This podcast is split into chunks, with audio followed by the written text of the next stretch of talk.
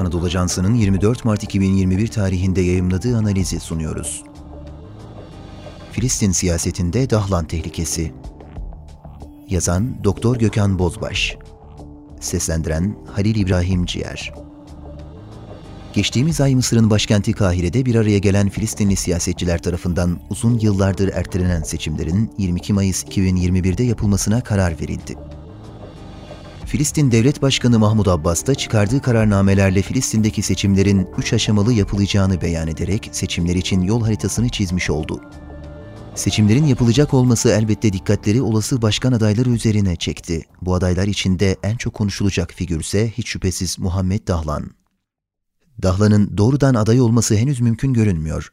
Zira Filistin seçim yasası yüz kızartıcı veya ulusal güvenliği tehdit edecek davranışlarda bulunan ve işledikleri suçlardan dolayı mahkeme kararı bulunan bireylerin seçime katılmasını yasaklıyor. Bu nedenle Fetih Hareketi'nden ihraç edilen Dahlan'ın mevcut yasalarla seçime girmesi beklenmiyor. Fakat Dahlan halen El Fetih içinde reformistler olarak bilinen bir fraksiyonun liderliğini yapıyor. Suudi Arabistan merkezli MBC kanalına verdiği bir röportajda Dahlan, Fetih hareketiyle ortaklık temelinde bir işbirliği arzuladığını ve siyasette gençlerin önünün açılmasının temel şart olduğunu zikretti. Uzmanlar Dahlan'ın parlamento seçimlerine Fetih'ten ayrı bir listeyle girmesini bekliyor. Bu kapsamda Dahlan'ın özellikle seçim kararının alınmasından sonra Gazze şeridine yaptığı insani ve tıbbi yardımlar birer seçim yatırımı olarak görülüyor. Trump yönetimi kendi döneminde geçmişte Bush'un bizim olan şeklinde isimlendirdiği Muhammed Dahlan'ı parlatmaya başladı. Trump yönetiminin Dahlan'ı parlattığı bu dönemde özellikle Mısır ve Suud medyası önemli bir rol üstlendi. Dahlan'ın 10 yılı aşkın bir süredir yurt dışında yaşıyor olması günümüzdeki hadiseleri de uluslararası bir boyuta taşımakta.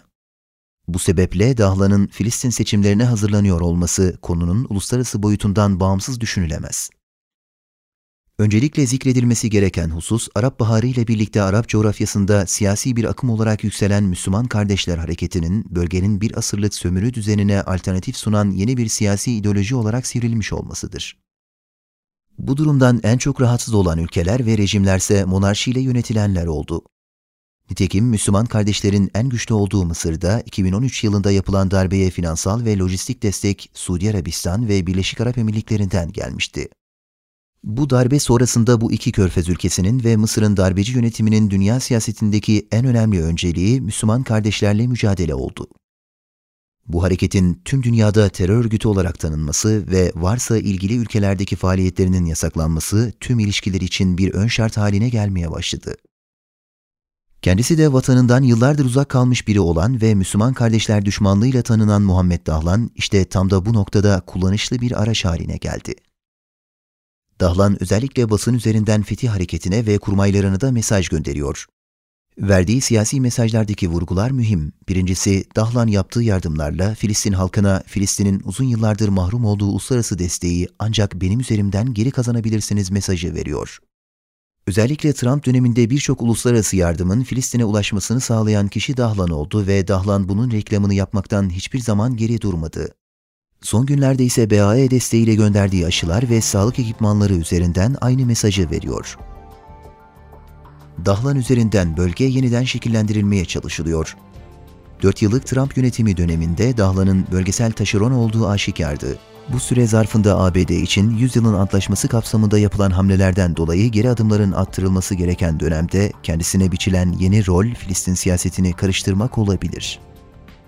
Hamas ve El Fetih davalarına Dahlan'la ittifak yaparak değil, kendi işlerinde iletişim kurarak sahip çıkmalılar. Arap atasözüne atfen bu hususta da kardeş ve düşman doğru belirlenmeli.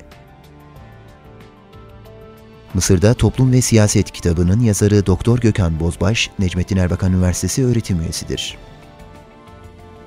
Spotify, SoundCloud ve diğer mecralardaki podcastlerimizi dinlediğiniz için minnettarız. Lütfen abone olmayı unutmayın.